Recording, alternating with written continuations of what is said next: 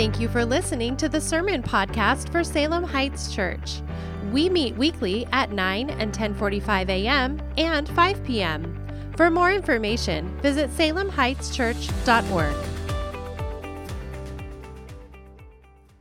If you don't know who I am, my name's Tim, and I hang out with the youth group. Uh, I'm the youth pastor here, and work with the middle school and high school students and all the uh, kids that play music up there as well.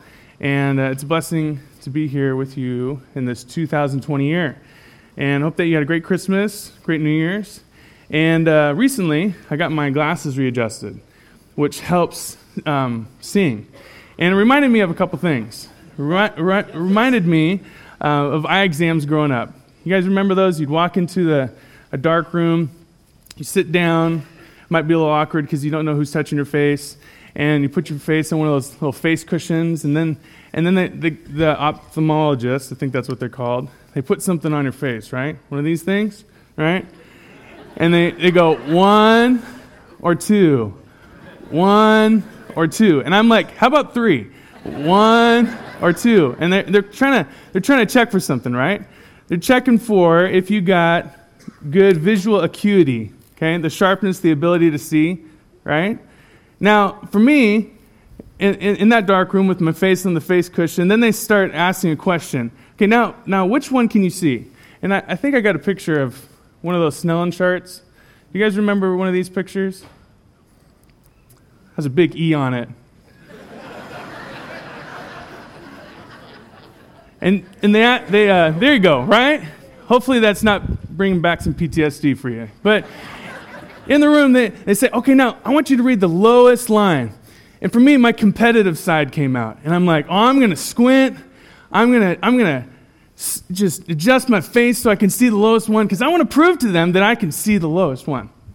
Well, um, what I came to find out is that I couldn't see the lowest line, and that uh, as, I, as I grew older, maybe like some of you, uh, your, your eyesight became worse and worse. And at one time, I had 2010, which means that I could see uh, what most people could see at just at 20 feet.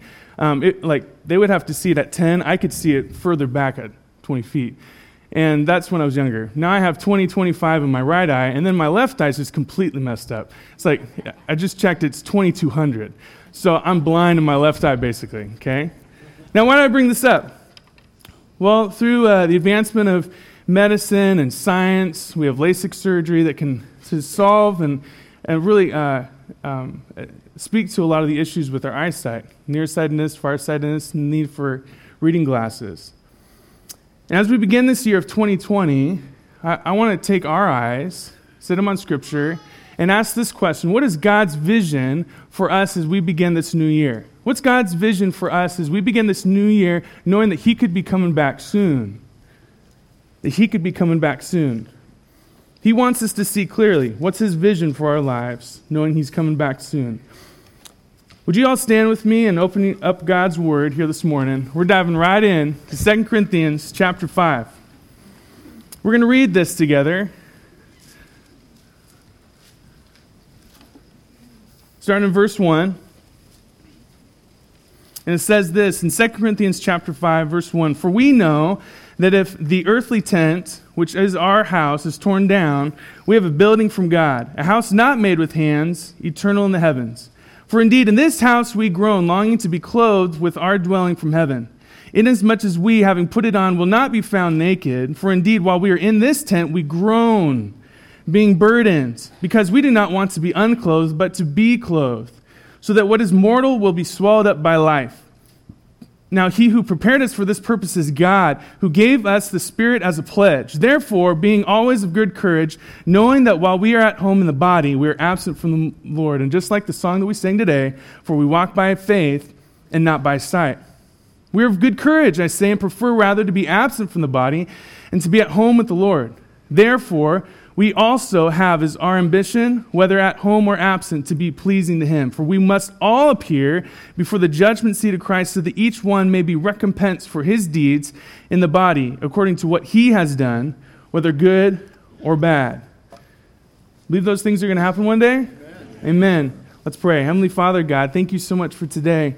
Thank you for the word. And God, I pray that, that we do see clearly as we begin this new year, that we have your vision, knowing that you're coming back soon, that we see clearly what you want us to be about, and then we listen to what you have for us today. Thank you, God, so much. We love you and praise things in your name. Amen. You can be seated. And as you are seated, pull out your notes here. Got a little ba- a bit of background information for us as we begin this passage. It says this Paul had started a Jesus community in Corinth around 80, 50 to 52. And we find that in Acts 18. This band of believers heard the gospel and believed on Christ for salvation, but soon thereafter ran back to their sinful ways. Now, after a painful visit in 2 Corinthians 2 1, Paul wrote another letter to them, expressing his desire for them to turn to their Savior. 2 Corinthians, the passage that we're reading today, this letter, is most likely actually the third letter that Paul wrote to this group of believers. He spent a lot of time talking to them. And he wrote to this group of believers that had been questioning his apostleship, ability to minister, pastor, and lead. He could, he could have given them a long list of all his qualifications, but instead he pointed to Christ and showed that, like Christ, who suffered and was oppressed, so too he was qualified to speak because of the suffering he underwent as well. It wasn't his verbal prowess, bank assets, or amount of letters behind his name that equipped Paul to pastor, but rather that Jesus had been seen in his weakness. And again, today's goal is to find from God's Word what His vision is for us in 2020, knowing He's coming back soon.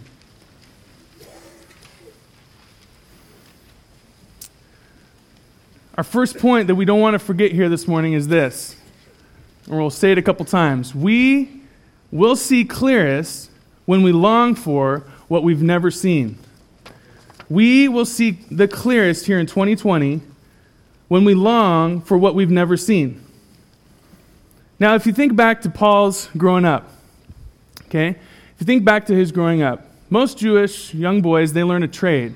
And Paul, he learned how to make tents. As Jesus learned how to make things with his hands as a carpenter, Paul learned how to make tents. And he learned this. Why there was a purpose back in the day for the Hebrew community, as they were nomadic by nature and they were moved about quite a bit, that they needed tents. And so, stitch after stitch after stitch, you can imagine Paul growing up making all these tents for these people who he might meet or might never see, knowing that they would be protected. Be protected. And one day, looking forward to that safety. And in verse 1, he uses this metaphor and this picture here describing our bodies. Read it again with me.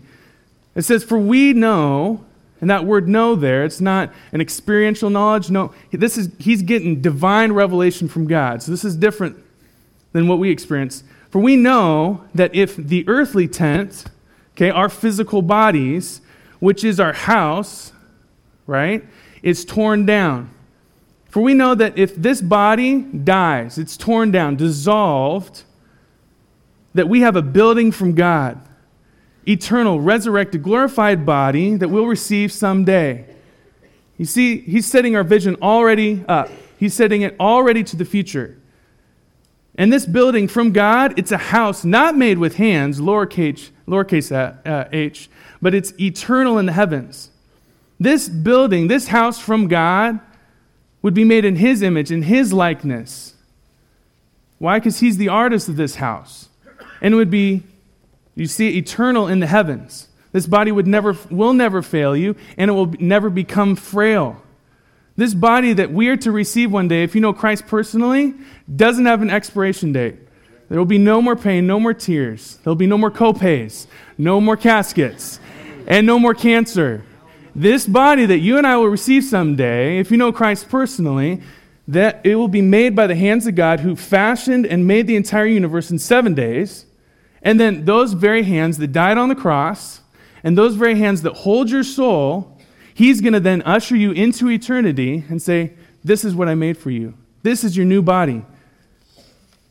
Now, you know what my response to hearing those words is to go like this. Oh, right? We sigh. We go, How long? Now, you're like, you're 34. You don't you shouldn't be sighing that much, okay? I got my own, you know, clicks and ticks in my body too. Okay, we all have them, and we sigh and we groan. And you know who also does that? Paul. And then the very next verse, he expresses that. He says this in verse 2 For indeed in this house we groan, we murmur, we sigh. Why? Because we long to be clothed with our dwelling from heaven. We desire, we can't wait to be clothed with this heavenly body. Because the heavenly artist is preparing for us a heavenly body one day. And he continues this theme and he says, Inasmuch as we, or saying, assuming that you put on this, having put it on, you will not be found naked. Because if I've placed my faith in Christ, I'm going to experience this. But if I haven't, I will be found naked. I won't get this heavenly body. I'll be cast forever separate from him in a real place called hell. And going back to the image in verse 4, he says, For indeed, while we're in this tent, we groan. You see that theme? We groan. Being burdened, being oppressed, being afflicted, going through persecutions and problems. Because we don't want to be unclothed. He's saying, I'm not going to try to speed up this process by suicide. I'm not going to try to just get out of jail free card and say, you know what, I'm done with this life. I want to go to the next. He's not saying that because we don't want to be unclothed, but to be clothed. His greater desire is this new body so that what is mortal will be swallowed up by life. That the thing that completely will overwhelm us one day, a new body, a new experience, seeing Jesus face to face, will overwhelm the momentary light afflictions that we experience. And so then we say, well, prove it, Paul. Give me, give me a little something. Prove it that this is going to happen someday, right? I mean, you said, for we know at the beginning, this is divine revelation, we'll prove it. Give me, give me a little, you know, throw me a bone. And he does in verse 5. He says, Now he who prepared us for this very purpose is God, who gave to us the Spirit as a pledge. Or, in other words, he gave the Spirit as a down payment. Why? Because all our tents, all us tents, all our bodies, Jesus said, I want that tent. I want that tent. Wait, wait, you want that tent? You, you know it leaks, right? You, you, know, you know it's like got bad like air conditioning and man, it's kind of, it's not worth much. You, want that one? And he says, yeah, I want that one. And I'm going to fill that tent with the Holy Spirit. I'm going to give it life. I'm going to give it life. Now, that word groaning and that word longing, those spoke to me as I read this passage. and there was a time in my life, as I can uh, um, imagine in your life, when there, there have been times of great groaning or great longing. And a couple years ago, I had the opportunity to share the story in my wife and my life in which we lost our first son, Ezra. And it was amazing to see, um, that was seven years ago when we did lose our son. And it was amazing to see month after month, year after year, how God used that little boy in other people's lives. Countless couples um, going through similar circumstances of losing a child, um, asking, hey, how, how, how, do you go through that? Now, I, it's not like I'm, I had it figured out, um, but God allowed those conversations to take place. And I learned things from them, even as they went through those times. We had opportunities to share at, the, at a local hospital about 10 times in a secular scene about what we went through. And that was recorded and then sent to a national conference, and thousands of nurses and, and practitioners uh, heard that story. Now, why do I tell you that? To say, great job? No. I tell you that because we saw God's hand move in that season, but yet, still on the inside, when after we lost our child, we still had a longing. We still groaned. Why? Because our hands were still empty, right? Now, we found our rest and we found our purpose in God, but yet we still longed for a child. We still groaned to hear the coo and see the wiggles and change the diapers, right? We had to go through a season in which could we get pregnant again? And then when we did, were we just going to lose the child again because we had never experienced what it was like to be parents? And by God's grace, on October 27th in 2013, we met our little girl named Nora. And that's a praise God. But longing, that longing, we can all relate to that. I long to see someone. I long to be in a, in a different relationship. I long to be in a different place in life. And that's a human experience that we all can share and isn't one that God says is bad. Paul never condemns his readers for groaning and longing. Did you see that? He never said, hey, just sterilize your entire life and just be so heavenly minded that you'd be no earthly good. Just, just ignore your jobs, your landscaping, your schoolwork, your vacations, your doctor visits. Just ignore that. Just be so heavenly minded that you'd be of no earthly good. He never says that once. Now, what Paul here, he's bringing up this groaning and longing because he's helping us to ask a question of what are you longing for? What do we long for? And that's our question here this morning is what are you longing for here in 2020? What are, what are your eyes longing for? What is your heart desiring here in this year? Where are your affections placed? What dominates your thoughts? What are you planning for this year? What part does heaven and Christ coming back play in your desires? Or have your feet, has, have our feet become so cemented in this earth that we only long for things that will leave, that are temporary, where moth and rust destroy and where thieves break in and steal, as Jesus said? Have we become so cemented that our longing is for the temporary? Or is because Jesus is coming back and that we know that we're going to get a new resurrected heavenly glorified body one day that our longing is for him that that then spurs us on to action in this life knowing he's given us a purpose and a calling to love God, to love others and to reach the world. If our devotion is correct, our desires will follow. If our devotion is correct, devotion to God, our desires and our calling will follow. What are you longing for in 2020? What are you longing for? This first heavenly vision, I believe, what Paul wants us to get at is we will see clearest when we long for something that we've never seen. The second one is this we will see clearest in 2020 with our eyes shut. We'll see clearest in 2020 with our eyes shut. Now you say, that's a contradiction. It is. But hold on. Read with me in verse 6. It says, Therefore, and we know therefore, we always look back, right? Therefore, in light of that God's the heavenly artist, that, that He's the heavenly tent maker, that He chose us, He's the purchaser of our tent. He's given us the Holy Spirit as the down payment. Therefore, in light of all these things, being always of good courage, knowing that while we are at home in the body, we are absent from the Lord. Now, how is that encouraging? How is that of good cheer that, that we're absent from God even though we're home here? Well, you remember who's in your tent? God, the Holy Spirit. Though I might not see Jesus face to face, he lives inside of me. And in 1 Corinthians chapter 6, it says, I am the temple of the Holy Spirit, that he lives inside of me and not a place, but a person. And so, therefore, I can be encouraged and I can be cheerful and confident. For in verse 7, we walk by faith and not by sight. And we'll come back to that in a moment. Because we are of good cheer in verse 8, I say and prefer rather to be absent from the body and to be at home with the Lord.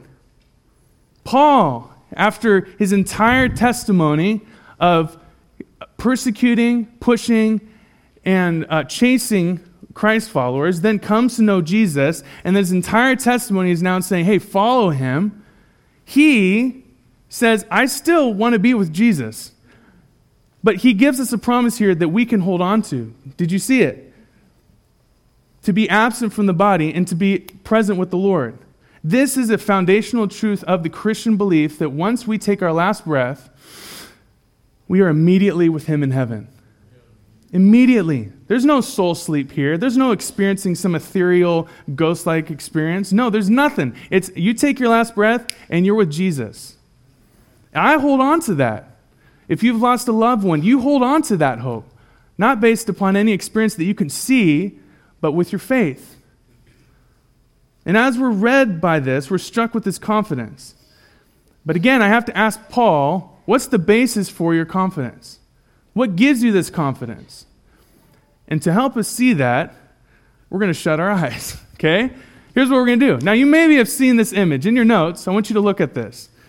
You maybe have seen this, you might not have, but even if you had, it's, it's, it still kind of racks my brain, okay? The way that God made our eyes and made our memories, uh, he, there's little tiny rods and cones in our eyes.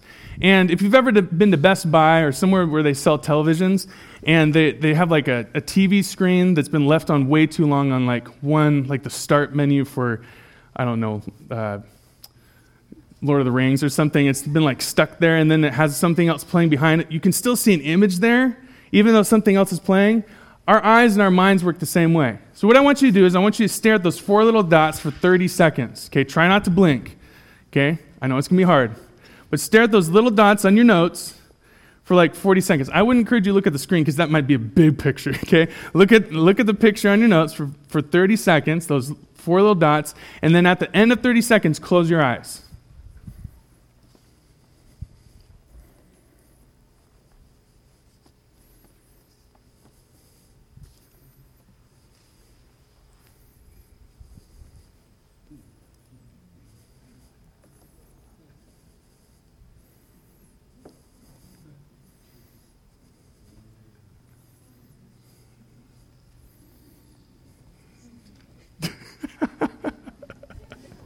Okay? You guys see it?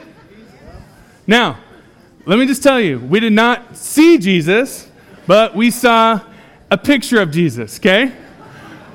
Is that okay to say? Don't want to get in trouble, okay? Y'all just saw a picture of Jesus. Now, this is to prove the point in, in a couple ways.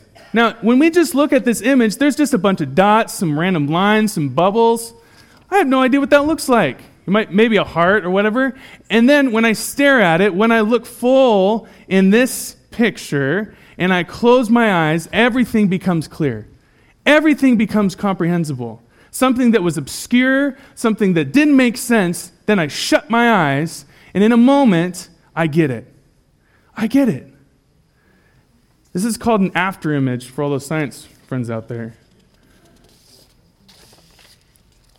This is the same with, way with our Christian walk. True?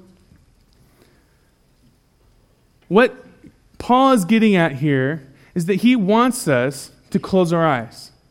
He wants us to walk by faith and not by sight. He wants us to look to heaven and the entrance with faith and not by sight. We trust God with a couple things. We trust God that He created the entire universe that he resurrected from the grave, that he can change dead people into alive people, that he will one day rapture and take us to be with him. We trust him by faith that those things are going to happen. Now, this isn't a blind faith. Okay, we, we've heard that phrase. This isn't a blind faith saying, oh, you just believe in that Jesus stuff and you can't base it on any, anything. No, there's archaeological proof, there's extra biblical proof, there's bibliographic proof, there's experiential proof because you sitting next to people have been changed by Jesus. There's proof all over the place. But why is that proof there? To encourage your faith. It's to encourage your faith that this is true. But if we're honest with ourselves, if we are truly honest with ourselves, we struggle to close our eyes in this Christian walk. We struggle to close our eyes. We struggle to pray and walk by faith, and we prove this by how we spend our money, by how we try to fix relationships, by how we vote, we struggle to close our eyes and to walk by faith and say, God, I want your direction in my life. And what we do, instead of closing our eyes and walking by faith, is we grovel, as one theologian said. And if you don't know what the word grovel means, it literally means getting on your knees and begging, whatever it might be, saying, Please provide for me. Please, please. Job, provide for me peace. Please, bank account, provide for me peace. When in reality, the truth of it is, this is the posture that we should be in. The only difference is, is with our eyes shut in prayer. That's the only difference. Paul says that we would walk by faith and not by sight. That we'd walk by faith and say, God, who I don't see, you see me. And you see my plight. You see my situation. You see my struggling teenager and what they're walking through. You see the addiction that's taking place in their life. God, I don't know how to help them. I need your help. God, you see my empty bank account. You see the mistakes that I've made, the choices that I made, and I feel like that that's all that's going to, uh, that I'm defined by that. God, I don't know how to get help. I don't know how to get out. God, I feel like no one sees what I'm doing for my mom and my dad.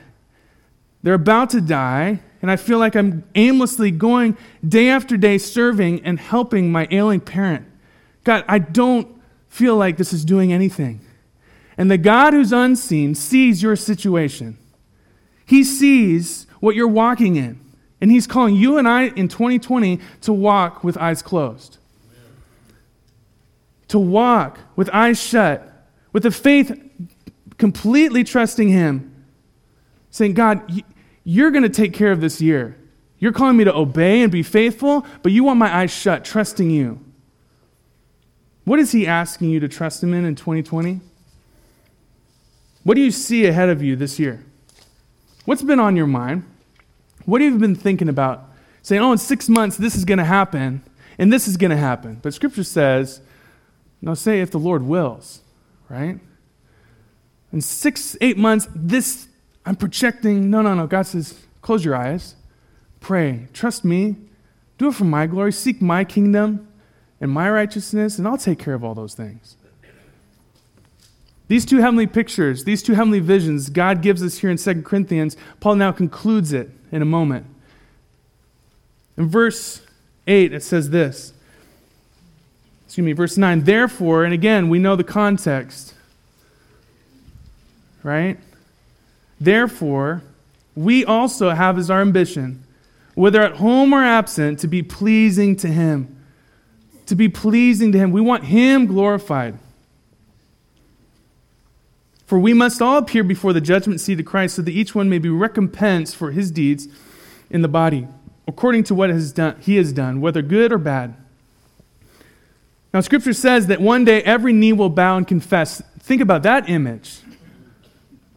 Think about that image, and not an image of like, yeah, you're going to get yours. No, because you're going to be kneeling right next to the people that are on your left and your right. And we're all going to be on our face. We're all going to be humbled before the mighty God of the universe. We're all going to be before him. And there's a promise in Scripture that one day that we will all stand before God. Now, if you know Christ personally, it will not be a judgment of like, did they make it to heaven are they going to hell? It's not that. If you know Christ personally, it's what did you do? What did you do? It's an exam. It's an exam that will be, take place one day of what did you do in here. And we read, we read this in our summer series the internal things that God only sees, we're going to give an answer for someday. The external things that He sees. Those things, were they glorifying to God or will they blow away? Will they burn up because they were for you? Now, as I said, it's an exam. And as we close this morning, I want, let's, take, let's take another eye exam here this morning. Because a couple years ago, uh, my other kid, Toby, he had uh, he was one, 14 months, so almost one and a half. And we're sitting in the kitchen. And I looked over, and I'm like going to serve him cereal or something like that. And all of a sudden, I see his eye go, and I was like, that's not natural. And his eye just goes in. And I'm like, Shells? It's my wife, Michelle. Not Shells, but yeah, Shells. I'm like, Shells, what's, I don't, uh. So we kind of went a couple days, and we should talk to, uh, talk to a doctor. So we talked to the doctor, and uh, at 14 months, think about that. 14 months, they did all this like uh, light stimuli and uh, all these. They brought up these like shaky toys and brought up all these images, and I was entertained. But they were actually doing like like doctor stuff, right? Okay. And they they diagnosed he has, and it found out it's only uh, only four percent of Americans struggle with this. It's called strabismus. And it's when you're so farsighted and nearsighted at the same time, your, your vision is as if like you're underwater and it's completely blurry. And if we hadn't caught, enough, uh, caught it soon enough, he would have lost his vision in, that eye, in those eyes. And so, like, uh, he, he had to get glasses, and, and so now, praise God, he can see. But if we had waited, he would have completely lost his vision. Believer, let's not wait. Let's do an eye exam right now. You guys okay with that? A sign you have 2020 vision spiritually is that you love God's word. You love God's word, that it speaks to your heart. You can write these down if you want. A sign that you have 2020 vision spiritually is that you love God's word. If the thing dusty in your house is a couple Christmas ornaments, well, that means that they've been left there since last year. But if your Bible is a little dusty, that's a concern. Do you love God's word? A sign that you have 2020 vision spiritually is that you love the saints. That you love being here. That you love singing praise songs to God. That you love rubbing shoulders with the people next to you. That it's not a sacrifice, it's a blessing. That the people next to you, that you're not keeping a record of the wrongs. Because we're all a bunch of messed up tents. We all are filled with stitches. That we keep no record of wrong, that we forgive those just as Christ has forgiven us.